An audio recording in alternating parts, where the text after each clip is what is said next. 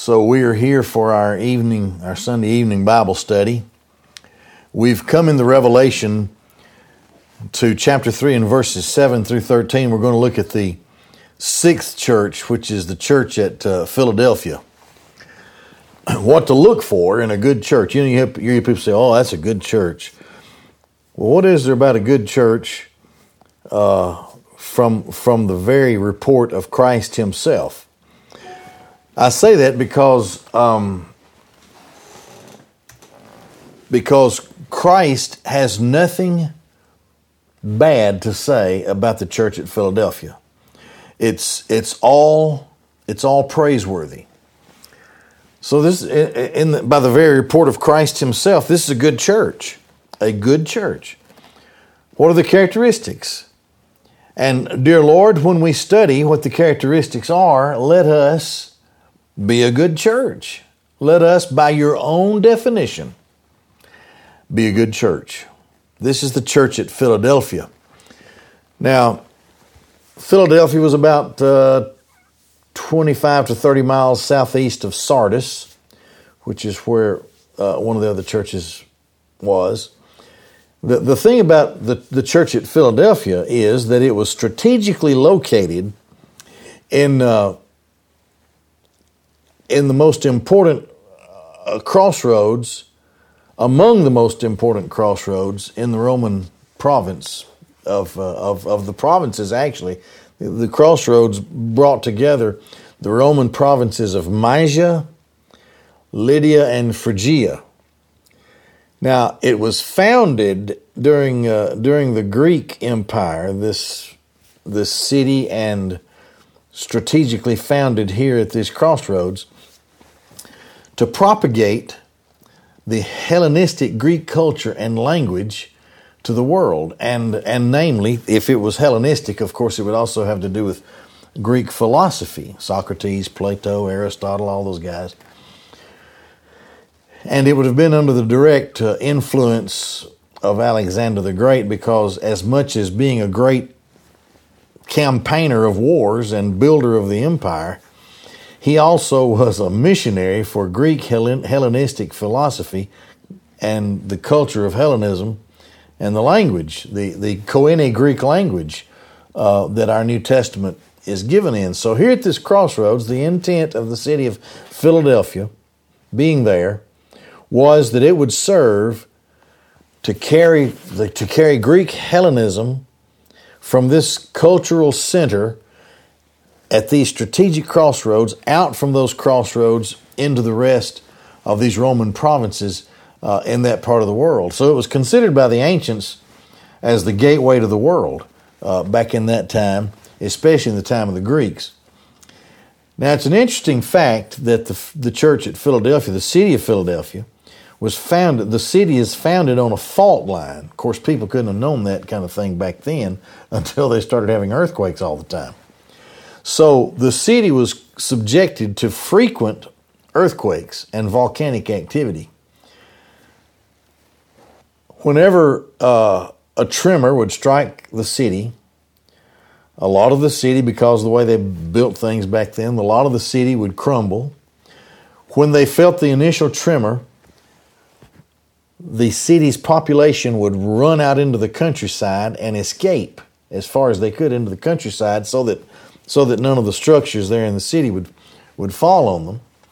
And then after a while, when all was clear and the tremors had stopped, they would come back in and then they would have to start they'd have to start the process of, of rebuilding the city.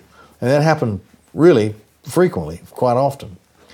Philadelphia is the youngest of these seven cities of the seven churches.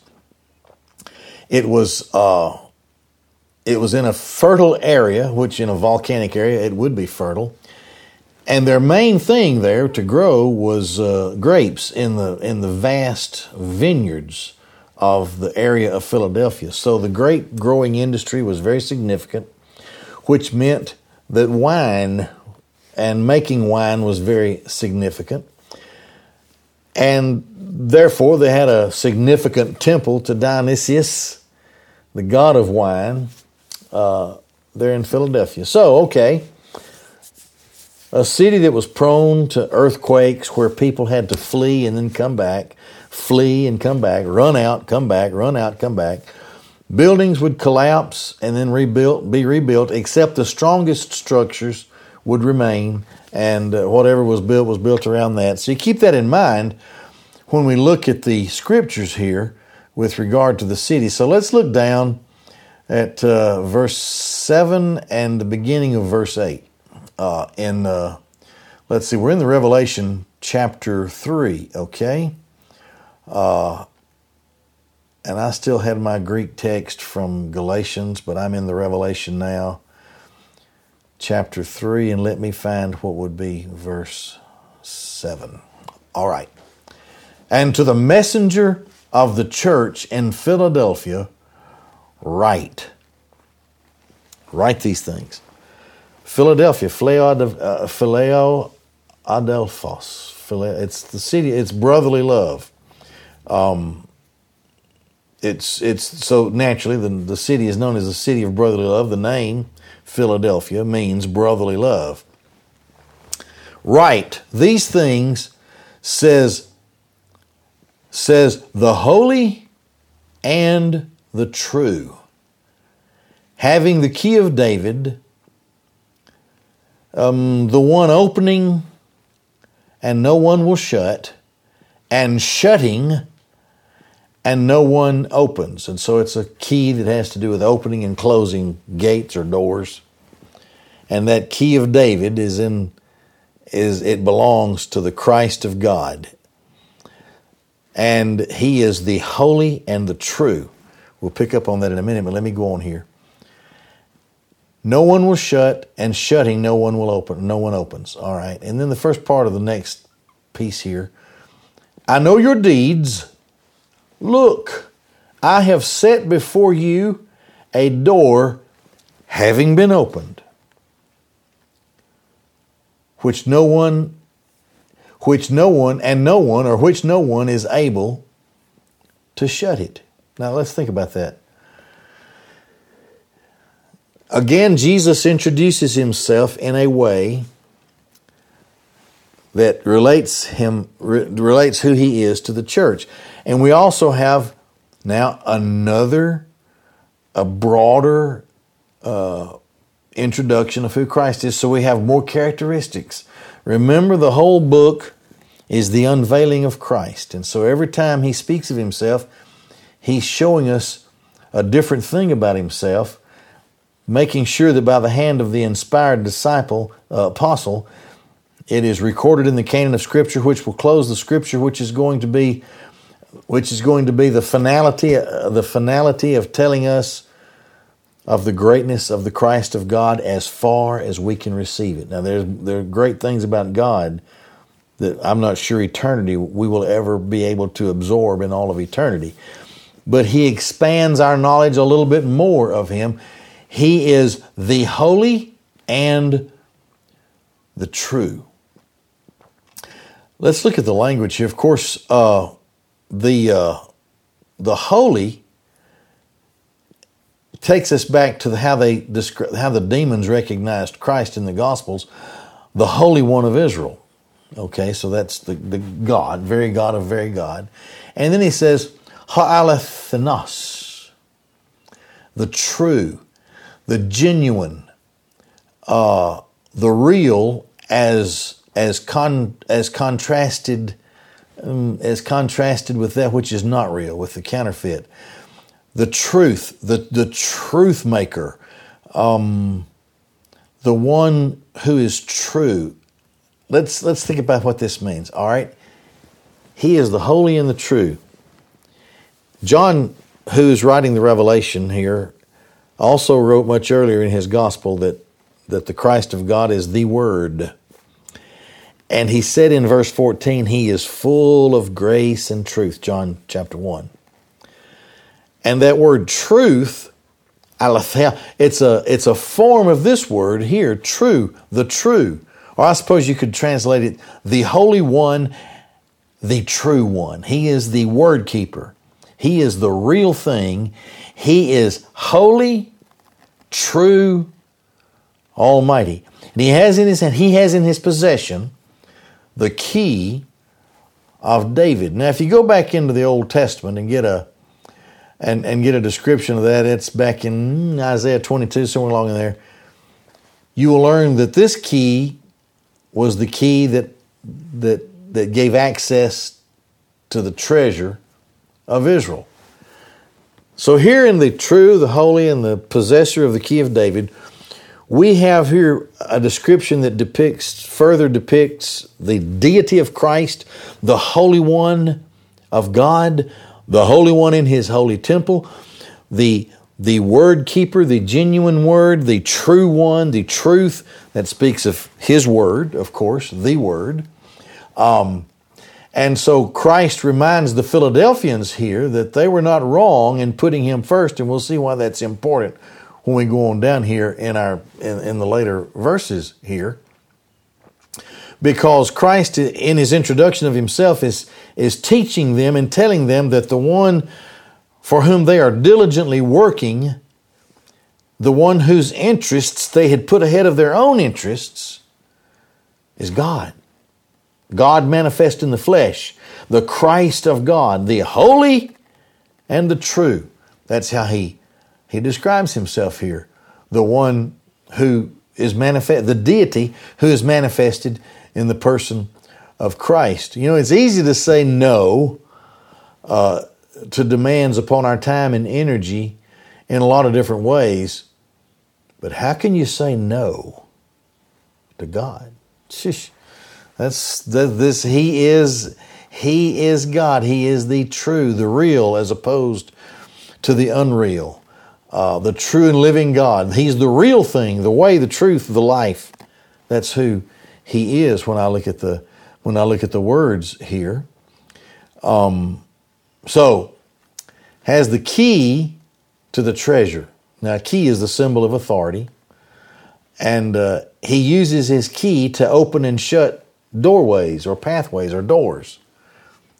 In the context, doors of opportunity, doors of service. Now, keep in mind that uh, that this uh, this this city is located strategically at these very important crossroads, leading into those three major provinces of the Roman Empire, and the crossroads were designed to carry Greek Hellenic philosophy and culture and the language into the major population areas out from Philadelphia.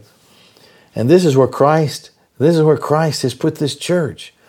I have put you in a strategic place at the crossroads of the ancient world. You have a door here. People are coming and going all the time from all over the world. And the reason that this place was was uh, was founded was so that so that ideas and what they considered to be truth these things could be exported out to the rest of the world. So Christ would say to this church look I have put before you I have opened this opportunity uh, before you. I have done this for you I have I have placed before you an open door. An open door. So, if He is the holy and the true, we have to be cognizant and, and attentive uh, to His to His direction. Let me go back in that verse again. Uh, the next verse, which would be verse 8 I know your deeds. Look, I have set before you a door having been opened, which no one is able to shut it. okay. Nobody can close the door of opportunity to a church when a church has that opportunity. Nobody can open it but Christ. Nobody can close it but Christ a door of missions, a door of evangelism, a door of Bible teaching, a door of disciple making, a door of opportunity given by Christ and none other can give it. So the opportunities that churches have come from above, come from the Christ of God. Then he says an interesting thing here. He says, I have said, which no one's able to shut it, because because you have small power. Uh, you have little power. Now, what does that mean? It can mean a lot of things. It can be relative. It's it's mainly, of course, relative to the power that we have with Christ. Christ gives us all power, but all, all, we don't. Christ has all power; He can do whatever He wants to do. But I think it also it also speaks of you have little power. Mikron uh, is the Greek word there, little mikron, and we've heard a lot about microns lately. You know how how how how good your face mask has to be, so that microns can't any bigger than such a size, can't get through it, whatever. Well, this is where that word comes from. You have small power. You don't have much. So you have this place right now, you have this door of opportunity right now, and you have what you have. Nobody, nobody is able to shut the door because you have little small power, but, and yet, even though I would say, Christ would say, even though you have this small power, yet you have guarded my word. You have, uh, you have kept as a sentinel, you have guarded my word and have not denied my name. So, this church, this is a good church because it it understands the deity of Christ. It understands the truthfulness of God's word from, from having from reading what we've already studied here. Um, it also is given an opportunity and understands the opportunity comes from Christ and, and that the real power is with Christ and, and not with ourselves. And the church obviously is not guilty of questioning or, or, or repudiating or uh, denying or distorting or ignoring the Word of God, and neither does it deny the name of Christ. You've not, you've not denied my name. Now, a church that denies the Bible will not be long before it denies Jesus.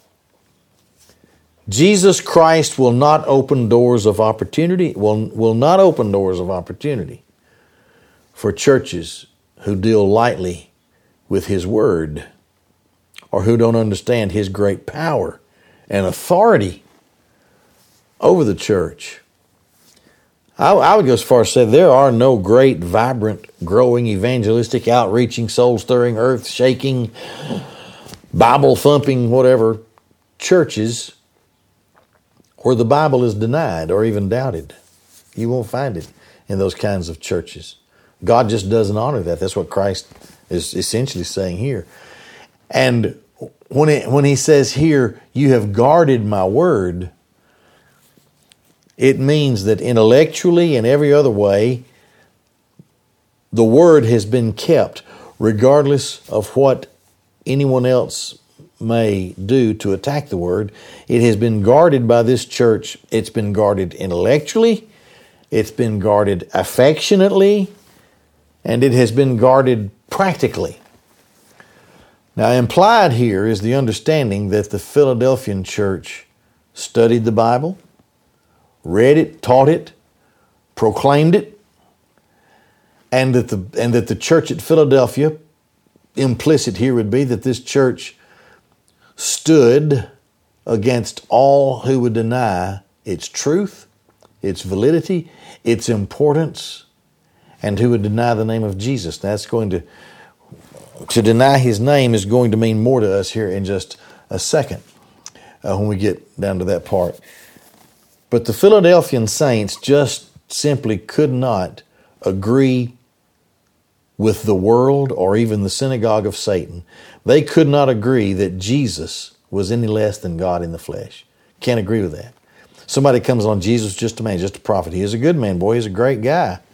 Very strong prophet. Can't if he is anything less than God in the flesh to you, I can't fellowship with you as a Christian.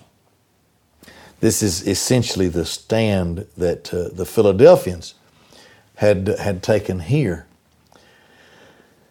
And a good church really is is not that seriously affected by opposition. Boy, when you know what you stand on, you're just not going to be moved. It doesn't matter what the opposition says or does. Now, just like in Smyrna, Judaizers, we talked about this this morning in, in our study in Galatians. Judaizers were working very hard during that day in Philadelphia to make Christianity a Jewish sect. Now, we talk, I talked a lot about that uh, this morning, but look at uh, look at this verse here. Um, You've not denied my name. Look, I give those from the synagogue of Satan, those declaring themselves to be Jews and are not, but they lie. So here are these Judaizers coming in, still dogging the church, even in the late day of, uh, of, of John uh, the Revelator here. And they are still trying to Judaize the church, even to the point of obviously denying the name of Christ and his deity because that's how he introduces himself to the church. Here he says, They're not Jews, they're liars. Behold, or look, I will cause them that they will come and worship before your feet, and they shall know that I have loved you. They'll know this.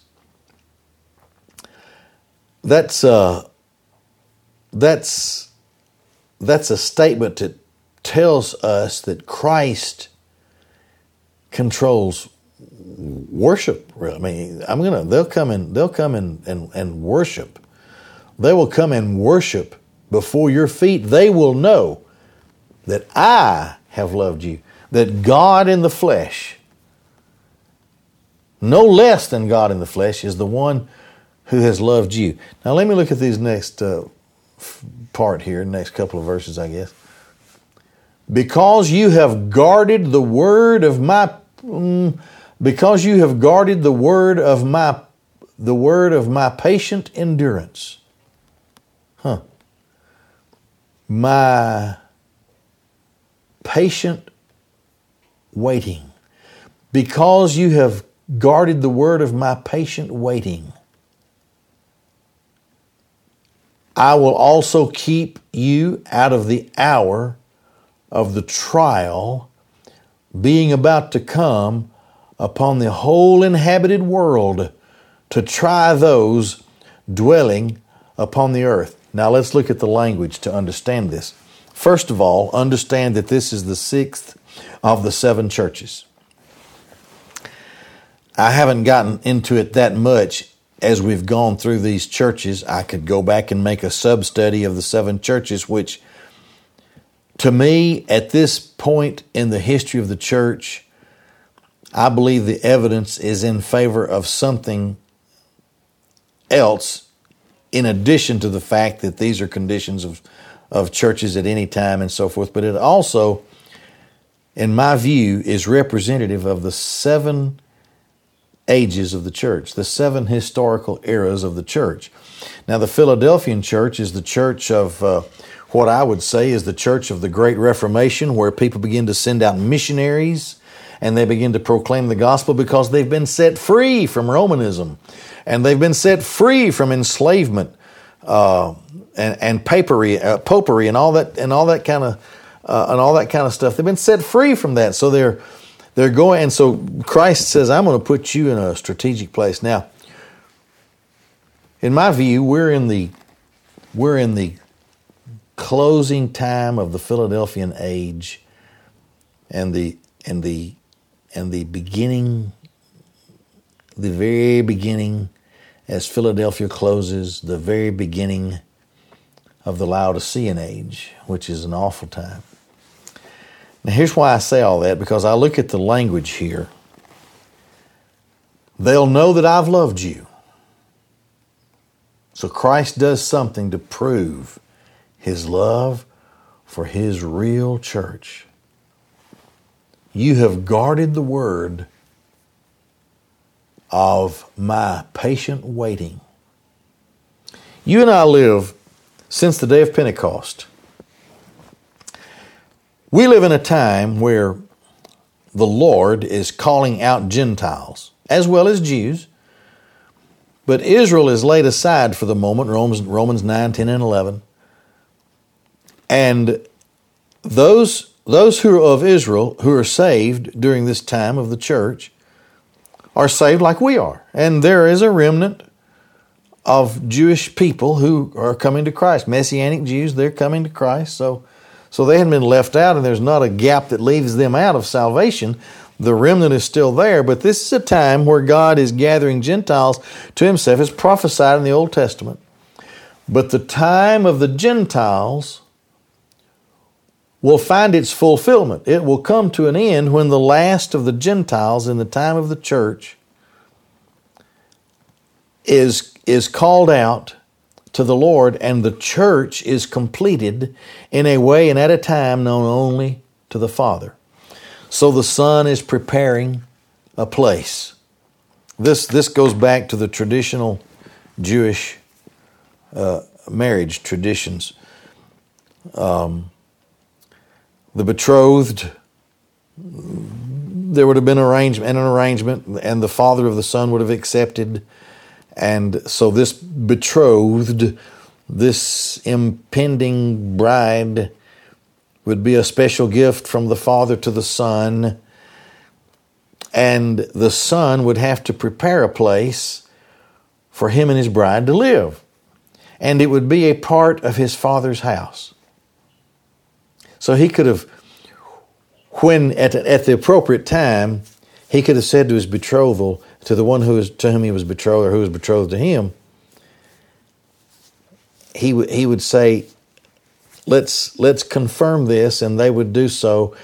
He would come at, at that time, at the appropriate time, seated at a table with, with the one he hoped would become his bride, seated over there with her father. And he would pour a cup of wine and he would push it into her presence. Now, there other arrangements had been passed, but now is she going to hook into this? You know, that's sort of the way this is. If she'd picked that goblet up and took a sip of the wine, that was saying to the young man, "Yeah, I'm in. I'm in. This is good. I'll do it." If she pushed it back, she would say, "I'm I'm not interested in this." So here she, she takes a sip, and here's what he would say he would say, I go to my father's house and I'm going to prepare a place for you. And if I do this, I am coming back for you. You won't know when, and I won't know when until my father tells me it's ready. But I will keep working on this and working on it, and, and I will be furnishing it and doing all that I need to do and my Father will inspect it, and at the appropriate time, my Father will say, All things are ready, son. Go and get your bride. And she had to be ready, waiting for him whenever. So he'd get all of his troop together, and they'd start going to get his bride and bring her back. Now, here's the point He has been preparing this place for these thousands of years. And very soon, that's why Christ would say, I don't know, only my Father knows. Somebody would come by and see this young man building onto his Father's house. They'd say, When's the big day? I don't know. You're going to have to ask Daddy. Only my Father knows. So the time comes, the Father sends the Son to retrieve his bride. And he brings her back, but she has to stay ready. She has to keep watching for him. She, she has to guard his word to know that he is patiently waiting until the Father sends him to get her. And she keeps that word. He's coming. I know he's coming. Now, for all these thousands of years, Christ, The Father has been giving the Son his gift of the church. The Son sends forth the Holy Spirit, and Gentiles are being gathered until finally the last one of us is saved. The, the, the apostles in the book of Acts, in, in the first part of the book of Acts, they said, Well, now, but just before Jesus ascended, now is the time you're going to restore the kingdom. It's not for you to know, it's for my Father to know. This is not, well, they were anxious for it. And the church ever since, the real church ever since, has been anxious, has been anxious for Christ to come for us. Generations have come and gone. One of the greatest, one of the greatest preachers of the second coming of Christ was my daddy. One of his, just about his favorite subjects were the resurrection and the second coming of Christ. And oh, he preached on it so much. And he went to his grave, age 86, in 2002, yet still believing that Christ was coming for him before he died. And I'm no different. And yet the world is so much different now. Generation after generation, Christ has given us the promise, but we also know that a thousand years is as a day, and a day is as a thousand years, and that the time will come. And so here's the church that has guarded the word, guarded the word of his patient waiting. Patiently waiting for the time when he can come and get us. How about that? This is what he promises to the Philadelphian age, you see, and to the church at Philadelphia. And here's why we know this comes to the close of the age. It speaks of the close of the age because he says next, he says, And I will also guard you, keep you out of ech, ektes horas, out of the hour. Now you know if it if the word horas, if the word hour wasn't in here in the Greek text, we could sort of generalize this thing. But the word's there. So he speaks of the hour of the trial being about to come upon the inhabited, upon, upon the Upon the whole inhabited world to try those dwelling upon the earth. Now, let me talk about earth dwellers. I use that phrase a lot. In the book of the Revelation, 11 times in nine verses, the phrase, those dwelling on the earth, is used. And it is always used of those deniers, those lost folks in the tribulation. They would not believe, they would not believe. Those dwelling on the earth and they would not believe. This happens, and those dwelling on the earth and they would not believe. It is a, it is a phrase that references people in the tribulation who refuse to believe. They're earth dwellers. That's what I call them, earth dwellers. Here's what Christ promises there's about to be a trial come upon the whole inhabited world. But I'm going to guard you and keep you out of the hour of that trial. And it's going to try all of those dwelling upon the earth. He promises the rapture to the believing church before that hour of trial falls upon the whole inhabited earth. Then he goes on and says, I'm coming quickly. I am coming quickly. Taku.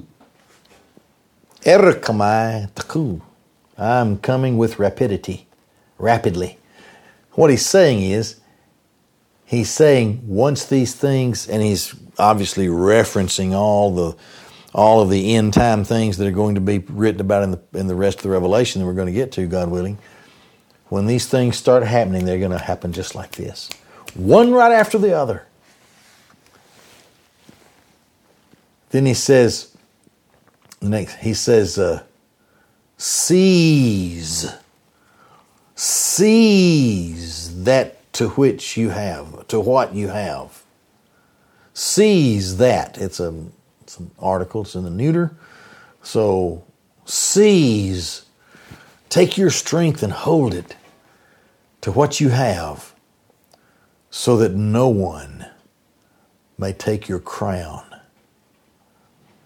The last days, the last t- days are going to find saints of God tempted into tomfoolery, spiritual tomfoolery. You have a special gift, a special resource. There is a crown. There are various kinds of crowns. Don't let anybody interfere with your work as a Christian, not even in the last days. The victor, or the one victorious, the overcoming one, I will make him a pillar, a pillar in the temple of my God. Tremors of an earthquake would come into Philadelphia. Remember how we started this out? The people would run out, but then they would have to come back in. Pillars would be left standing. Less structures of less strength would have crumbled in the earthquake. But the pillars would have been left standing. Well, there are pillars in the temple of God, and the saints of God are just as strong as those pillars. They won't fall. We will not fall. Then he says, and he shall, and this is in the double negative, ume exalte eti. Kai exalt and he shall not ever go out anymore. Remember the Philadelphians running out and then coming back, running out, coming back. Won't happen to you, Christ says. Not anymore. I'll keep you from the hour of trial. Nothing will shake you. Nothing can harm you. I will keep you from all that. You'll be as strong as a pillar in the temple of my God, and you will never have to run away from anything ever again and I will write upon him the name of my God, and the name of the city of my God, the New Jerusalem, coming down out of heaven from my God, and my new name. Huh. The new name of the Christ of God. We will be beyond seeing him then as just Jesus of Nazareth. And I have, I just use online stuff now and mostly just the languages, but I had in my library before I boxed it all up, I had over 4,000 volumes. And there were hundreds of those. Well, practically all of them had some study about it, but I probably had hundreds of volumes just doing and dealing with the person, ministry, and name of Jesus. and we still are studying the work, person, name, ministry of Jesus, whose name means Jehovah saves. And we'll never exhaust that when He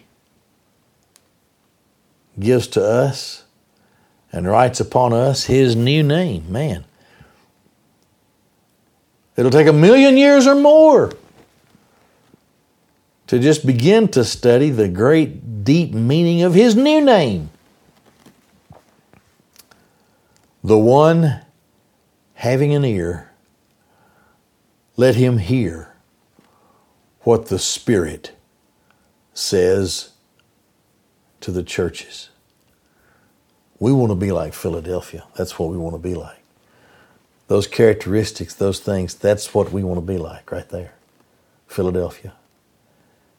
And we want to be that church that's caught away by Christ, kept from the hour of trial. Mm.